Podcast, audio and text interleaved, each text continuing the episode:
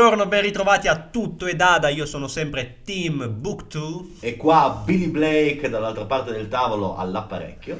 Oggi parleremo di un gruppo, faremo un po' una, una monografia, un resoconto della carriera di questi qui.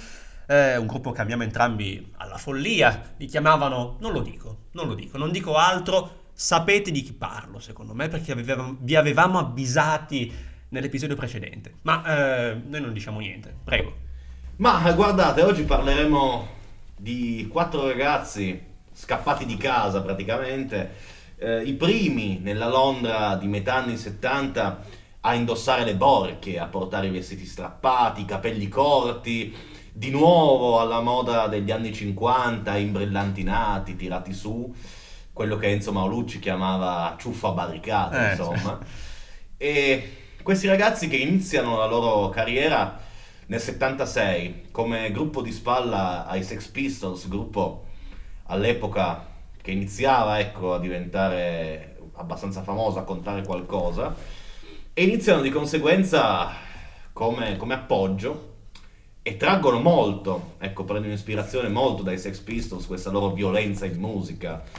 Ma è così che agli inizi, nel febbraio del 1977, questo gruppo formato da Joe Strummer alla voce e alla chitarra d'accompagnamento, Mick Jones alla chitarra solista e ai cori, Paul Simonon al basso e un iniziale Terry Chimmins, accreditato nel primo album come Tory Crimes. Insomma, capiamo la statura del personaggio, Terry Crimes, Esatto. che poi verrà sostituito, ma ne parliamo comunque. Ne parleremo, ci sarà per tutto un tempo. Loro intanto sono i The Clash.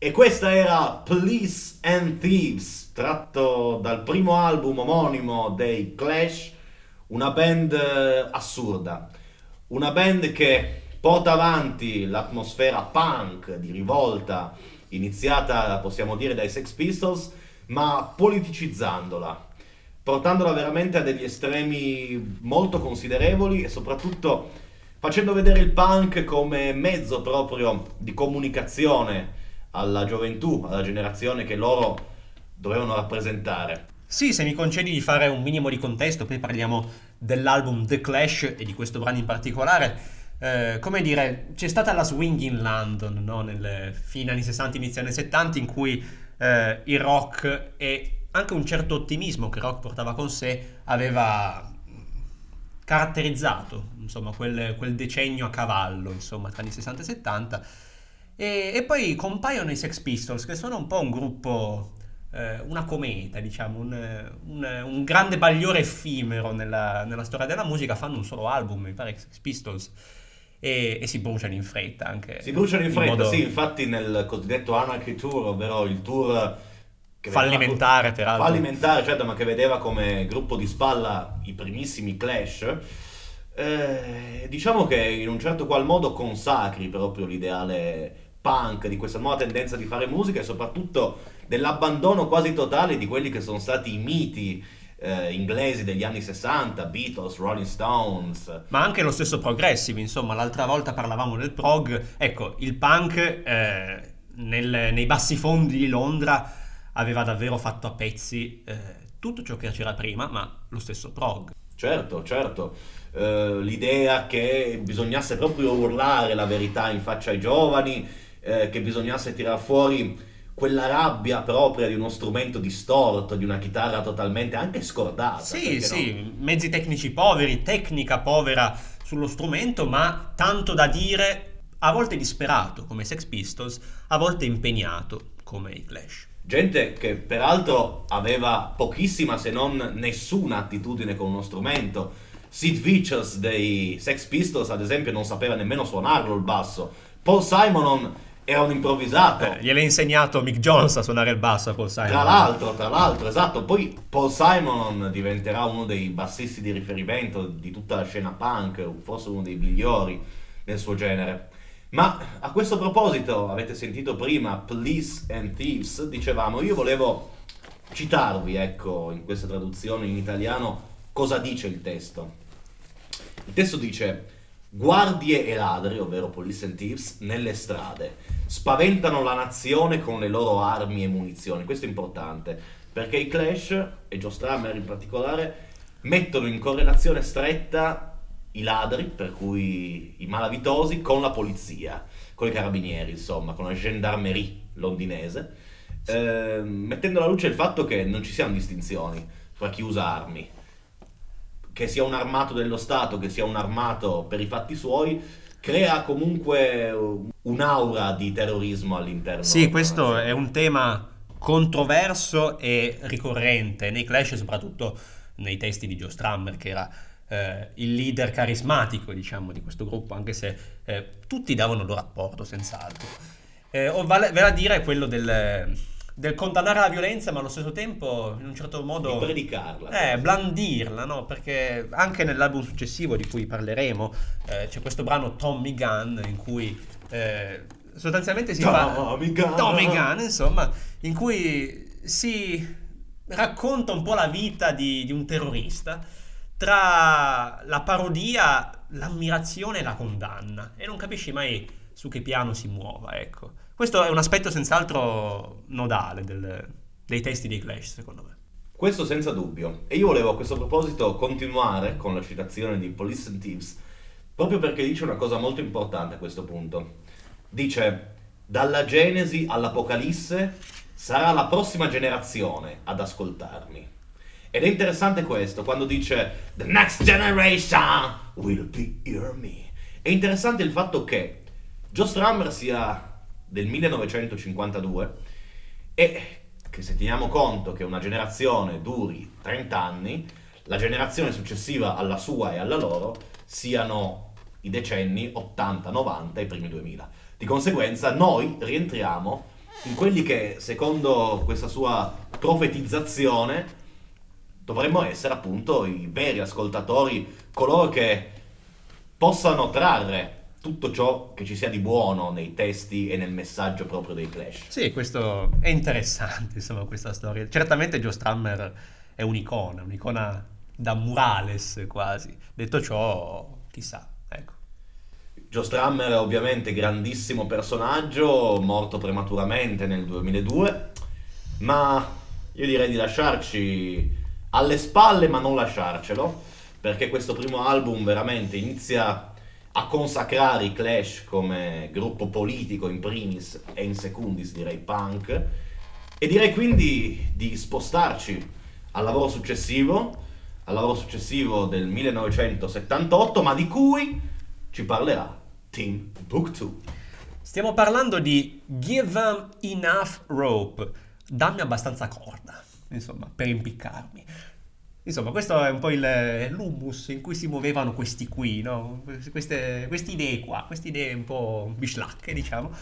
E Bislacche ma dirette. Dirette, esatto. E la copertina di quest'album è abbastanza emblematica. Eh, c'è un, un soldato della Guardia Rossa cinese che uccide un, un, eh, un americano, che si- uno che si capisce. Uno che si- Yankee. uno Yankee, insomma. Eh, quindi scenari da, da guerra fredda che magari sposta i suoi interessi verso, verso la questione della Cina come potenza emergente. Ecco, Ehm, ma in fondo poi come si concretizza questo forte impegno transnazionale dei Clash? Questo forse è un tema eh, su cui io mi interrogo personalmente, sia sui Clash che sulla musica punk in generale, quella musica che, che dice tante cose, ma forse come ne facciamo tesoro di queste cose? Appunto, visto che parlavi del Next Generation che ci ascolterà, ecco. Torniamo comunque all'album.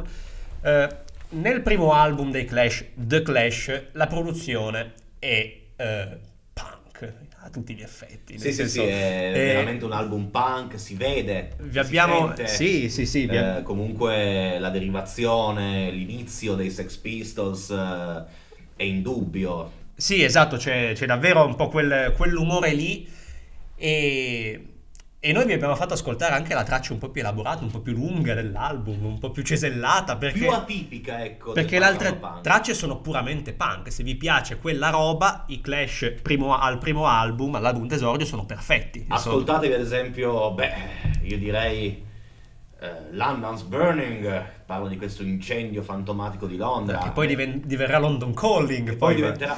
A me tra l'altro viene sempre in mente questa- questo sketch quasi, no? Immaginati Joe Strummer che incontri Johnny Rotten dei Sex Pistols, Sì. no? Joe Strummer gli dice London's burning e Rotten gli risponde Yes, but God save the Queen. eh, mi, mi piace, non male, non male. Comunque, Eh, appunto, nel primo album io vi, vi consiglio la già citata London's Burning, ma anche I'm So Bored with the USA, in cui loro veramente qui si capisce la sfera politica, Questo anti-americanismo, questo diciamo. anti-americanismo, anti-imperialismo, ed è questa una delle sostanze più vere dei Clash. Ma poi vi consiglio canzoni come Jelly Jones e. e insunto tutto l'album. Eh, sì, sì, per farvi un'idea, non Davvero. potete ascoltare una canzone singola o due o tre canzoni. Dovete sentire tutta l'opera. È Assolutamente. l'unico modo che avete per farvi un'idea totale. Sì, dobbiamo tenere conto poi che erano anni complessi per la politica inglese quelli. Erano gli anni del primo thatcherismo, quindi insomma eh, più avanti dell'alleanza, dell'intesa politica tra, tra Reagan e la Thatcher, dagli anni 80 in poi, ecco. Il mondo stava cambiando, stava cambiando anche da noi e, e il punk era un po' una, una voce critica e disperata a seconda delle, delle diverse, dei diversi orientamenti e delle diverse risposte a questa cosa. Da qui forse l'anti-americanismo dei Clash, ecco. Ehm, tornando all'album Give Enough Rope, dammi abbastanza corda per impiccarsi. Ehm, cambia il batterista, il famoso Terry Crimes di cui abbiamo detto due parole all'inizio, cambia, Scompare. scompare, insomma. Si dà al crimine. sì. sì, in effetti eravamo lì lì, diciamo, tra, tra il- la legalità e l'illegalità. ha pensato, allora o faccio il cantante pa- il batterista punk Esatto, oppure il mettere a rubare nei negozi. Ma ha scelto. prima adotto il nome, poi dopo vedo da fare. Eh, esatto, insomma. E invece gli subentra Topper Headon, un batterista notevole per la scena punk, eh, che poi in realtà verrà allontanato dal gruppo per, per, eh, una dipendenza molto forte dal- dall'eroina, ecco che era assolutamente una piaga in, in quegli anni nella scena punk in Ovunque. particolare, ma non solo, esatto. È un album, tornando alla produzione, migliore senz'altro dell'album precedente, anche se molti puristi eh, preferiranno The Clash. Certamente questo secondo album è un album in cui i Clash puliscono il suono, eh, ricercano nuove vie, e una via in particolare, forse, che in realtà per certi aspetti è sullo sfondo anche in Police and Thieves, vale a dire quella del reggae, della musica, del rocksteady, della musica che veniva dalla Giamaica. Eh, la traccia che eh, vogliamo proporvi come esemplificativa di questo secondo album è Safe European Home, una traccia che parla in un modo non diretto ma un po' metaforico, diciamo, del viaggio in Giamaica che i Clash, o forse solo alcuni membri, non ricordo adesso, fecero dopo eh, l'uscita del primo album. Questo viaggio in Giamaica, che sicuramente avrà avuto i suoi lati eh, ludici, diciamo, eh, ma che era un, eh, un viaggio anche di, riscoper- di scoperta musicale. Ecco, il, il reggae, lo ska stavano entrando un po' nelle, nelle teste dei musicisti europei, americani, ecco. E i Clash eh, ne vedevano una certa forza in questa cosa, perché comunque Giamaica eh, e eh, gli artisti giamaicani, prima di tutto, chiaramente Bob Marley, significavano anche cultura rastafari, insomma, un, eh, un orientamento religioso che, eh, come dire, predicava il riscatto dei neri rispetto ai bianchi, in un certo senso, come se eh, la storia dell'uomo, come dargli torto, sia stata all'insegna di, un, di una emarginazione, di una vessazione dei neri da parte dei bianchi e, che il Messia debba eh, risollevare queste sorti, insomma. Certo, ma infatti volevo portare la tua attenzione su questa cosa legata all'album successivo, London Calling, il fatto che i Clash, eh, proprio grazie a, loro, a questo loro inizio, ecco, a questo loro approccio con la musica reggae, in London Calling troveremo anche una canzone, Revolution Rock, certo. che non è altro che una cover, ed è una cover di un noto, come possiamo chiamarlo, regghista? Road Boy, sai che andava di moda questo eh, nome, eh, vero, questa, vero, questa sì. espressione, i Root Boy, questi ragazzi di solito di colore vestiti... Suonatori di reggae, eh, esatto. diciamo così. Regbista, Danny... per esatto. una cosa che piace agli inglesi, no? Cioè, sì. Un certo Danny Ray, sì. che fu l'autore di fatto di questa Revolution Rock e che i Clash reinterpretano in maniera magistrale, penso sia una delle migliori cover al mondo.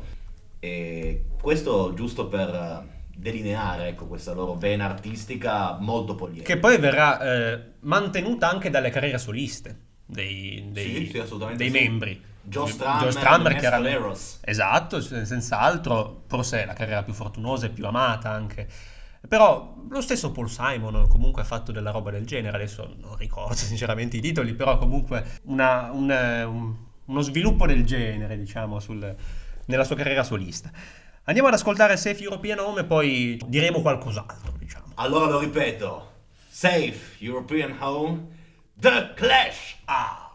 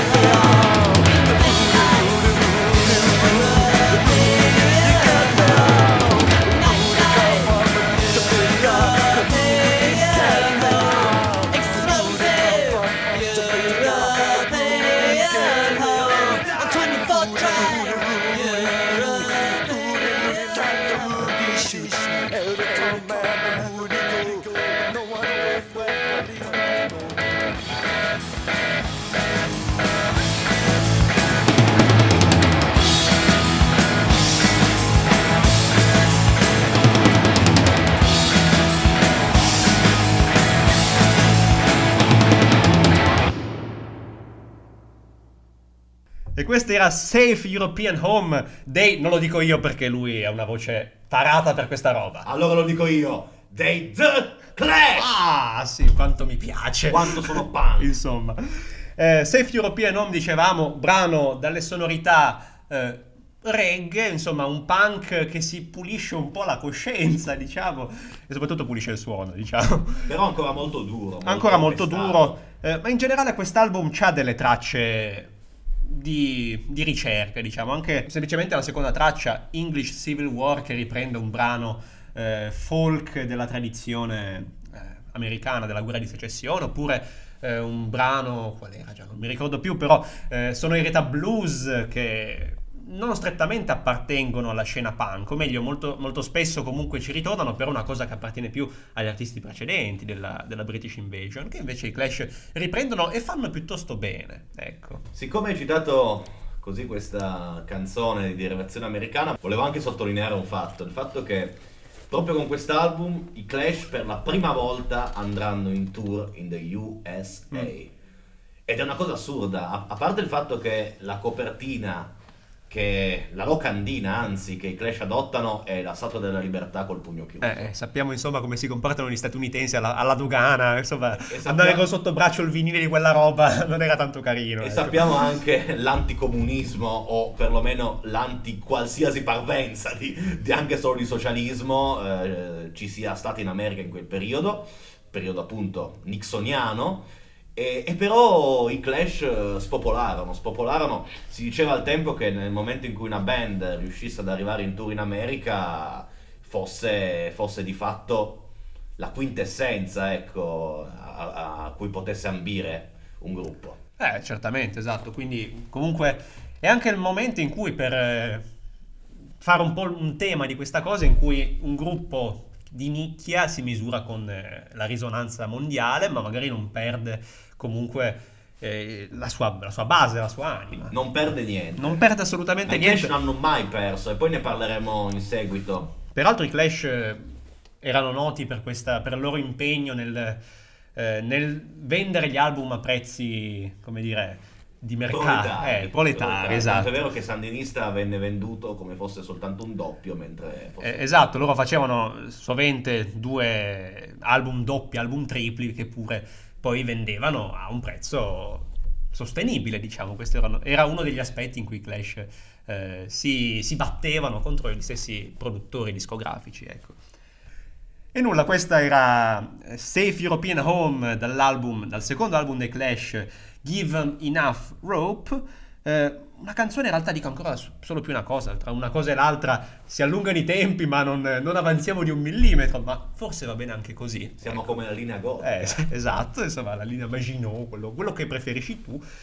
Eh, è un testo, quella di Safe European Home, in cui i Clash dimostrano di essere rimasti eh, colpiti da come i bianchi in Giamaica eh, fossero, come dire, un invitation to robbery, dicono mi pare, quindi un invito al furto. C'era dove il conflitto sociale, che è anche un conflitto razziale, non dico etnico perché qua si parla proprio di bianco-nero, neanche di, di etnie diverse, in cui era rovesciato, in- innanzitutto, e- ed era, ed era molto, molto aspro. Ecco. I Clash rimangono colpiti da questa cosa. Loro, in quanto bianchi in Giamaica, sono, sono bistrattati, sono, eh, come dire, si vengono guardati in un certo modo che è anche Vengono un invito. squadrati, Eh, un- esatto, un invito al furto, appunto. Grande album, comunque anche questo secondo album dei Clash. E poi c'è eh, la pietra miliare della loro carriera. Non so se sia il vostro album preferito, forse non è il mio album preferito dei Clash, Neanche il mio. ma va detto che è il momento in cui i Clash passano da essere nel complesso un gruppo punk con eh, delle sonorità diverse, originali, ad essere un gruppo onnivoro, diciamo. Eh, Diciamo a un certo punto quasi da hit parade, da massa proprio. nel caso della title track stiamo parlando ovviamente di London Calling, assolutamente.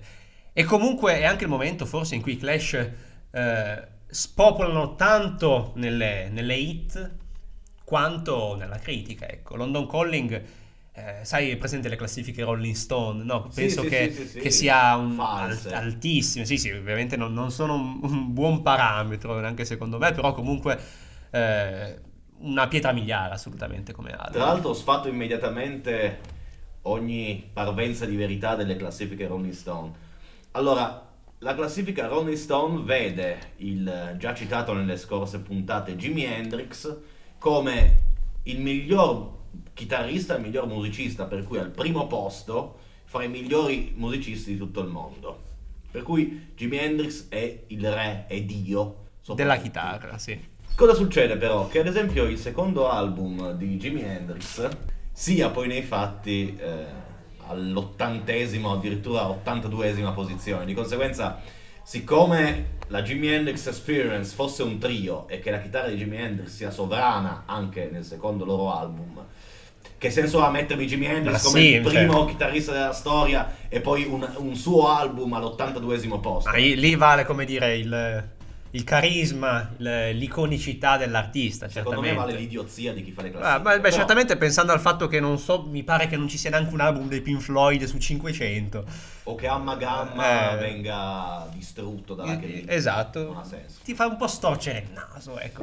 Però i Clash ai Rolling Stones piacevano molto. E piacciono anche noi, quindi tanto meglio, insomma. Cosa ascoltiamo di London Calling? Vuoi proporre la canzone? guarda, inizierei io, grazie per avermi dato questa opportunità, proprio perché mi riaggancio alla tematica del reggae. Propongo ora eh, una canzone tratta appunto da London Calling 1979. La canzone in questione è Jimmy Jazz.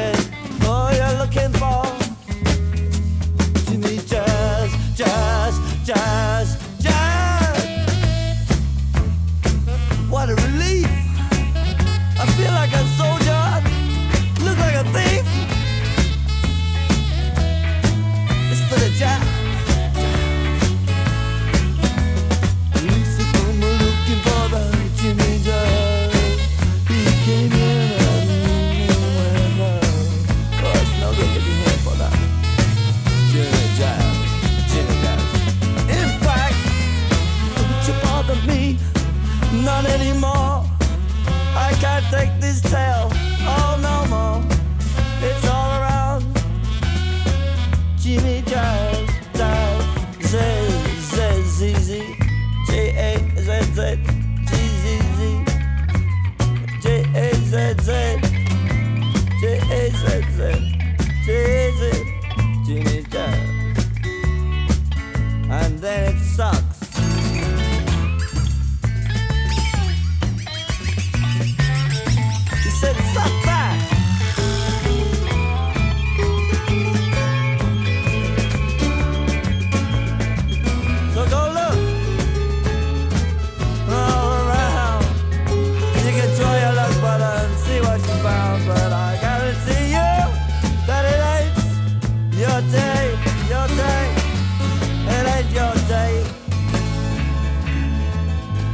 chop. E rieccoci qua dagli studi di Radio Lina 4, tutto è Dada, sempre con i vostri Billy Blake. E Timbuktu? Avete sentito Jimmy Jazz? A me piace molto questa canzone perché oltre a restituire queste atmosfere molto regheggianti, molto giamaicane, non lo so, il testo mi fa venire in mente scene di film western quasi, Giuliano Gemma, queste cose qui, perché si parla della polizia che ricerca questo Jimmy Jazz, no? Che quindi va a casa sua ma non lo trova, dicono che se n'è andato, eccetera, eccetera. A livello visivo, ecco, mi vengono in mente Ah, queste sì, immagini ma- western. Ti, ti capisco e comunque mi verrebbe anche da dire che oltre al reggae già citato c'è anche del, del country, del rockabilly assolutamente sì. in quest'album più avanti e in questa canzone. Quindi, come dire, giustifica un po' questa nostra immagine del, del Jimmy Jazz come un pistolero del West. Jimmy diciamo. Jazz. Eh. Tra l'altro tutto proprio no, smascellato. Ecco, una cosa voglio dire, una cosa voglio dire, ovvero che in Jimmy Jazz penso ci sia l'assolo, o co- perlomeno la parte di chitarra più sublime e più ricercata, più, più sognatrice di tutta la produzione di Mick Jones assieme coi Clash. È veramente una parte stupenda che, che merita, che merita veramente l'ascolto, ma anche più di un ascolto. Ma passo adesso la parola a Timbuktu che vi presenterà un altro brano tratto sempre da London Calais. Sì, oggi abbiamo deciso di, come dire, trattare un po' diffusamente i primi due album che per forza di cose sono meno noti della produzione dei Clash e poi dividerci, insomma, due brani da London Calling. Il brano che voglio farvi ascoltare io è invece Spanish Bombs, un brano di racconto, diciamo, sulla guerra civile spagnola, uno dei momenti drammatici della storia euro- europea che precede la seconda guerra mondiale. Ecco. Peraltro la canzone fa riferimento ai paesaggi della guerra andalusi e, e all'omicidio di Federico Garcia Lorca, all'inizio, nell'agosto del 36, proprio all'inizio della guerra, come, come monito quasi, come gesto simbolico da parte dei franchisti, eh, di spegnere la voce di questo grande poeta. Ecco. Questo testo eh, di Spanish Bombs fa- si accompagna ad altri testi, insomma, dei Clash dedicati a eventi storici e a atmosfere storiche che hanno un peso anche nel presente, anche per capire il presente. Peraltro mi viene da dire che eh, questo impegno anche di analisi storica dei Clash si accompagna a brani come nel, nel secondo album di cui abbiamo parlato prima, Guns on the Roof, in cui banalmente raccontano di Mick Jones e Top Redon che salgono sul tetto a sparare ai piccioni per poi venire arrestati, insomma. Pratica consueta. Eh sì sì, ma questo è molto punk, insomma anche i Sex Pistols facevano ben di peggio eh, e in un certo senso, cioè non so se facessero di peggio, però certamente a livello di opinione pubblica erano un fenomeno, erano finiti in tv per la roba che facevano, quasi dei fenomeni da baraccone per certi aspetti. I am an antichrist, I Eh. am an antichrist. Esatto, insomma. Questo è molto punk, ecco. E comunque Spanish Bombs, un brano originale, un brano con eh, un giro armonico notevole, insomma. Eh, più avanti, nel- in tutte date, arriveremo a parlare degli ultimi due album, ce n'è anche un terzo in realtà, ma ormai c'era solo il povero Joe Strummer a predicare nel deserto praticamente, eh, in cui i Clash rinnovano ulteriormente il loro sound, ecco. Un gruppo che ha fatto molta ricerca sulla musica, sempre partendo dal punk, non negando mai l'origine punk, ma eh, se ascoltiamo appunto i giri d'accordi, i suoni, la, la ricercatezza del suono di un brano come Spanish Bombs e eh, come anche in Jimmy Jazz che abbiamo ascoltato prima, ci accorgiamo davvero che questo gruppo ha fatto dei passi nel corso del- della sua evoluzione che inizia da quello straordinario esordio che era The Clash. Però non annoiamo oltre, direi. Infatti, Sperando che non sia una noia, io direi a questo punto Spanish Bombs, lo dico io. e dillo ancora una volta che mi piace troppo. The Clash! Vi assicuro che ha tremato un po' la struttura qua. Magnitudo 9.4. esatto, insomma. Ma Io- ciao a tutti, vi vogliamo ringraziare ancora una volta. Tu chi sei? Tutto è Dada, io sono Billy Blake. E io sono Timbuktu. Alla Allora, prossima. dai, alla prossima.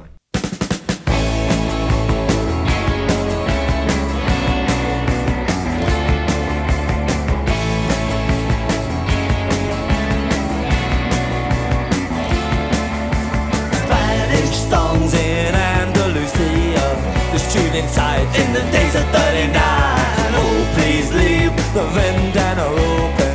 Frederico lockers, dead and gone. Bullet holes in the cemetery wall. The black car of the Guardian of the Beer. Spanish bombs on the Costa Rica. I'm dying in on the DC-10 tonight. Spanish bombs, you have to quiero y benito. Just the cuera, oh my god, a song. Just the quiero y benito. The cuera, oh my. Spanish weeks in my disco casino. The freedom fighters died up on the hill. They sang the red flag. They wore the black one after they died. It was Mockingbird Hill. Back from the buses, went up in flashes. The Irish too, drenched in blood. Spanish bombs shatter the hotels. My senoritas, was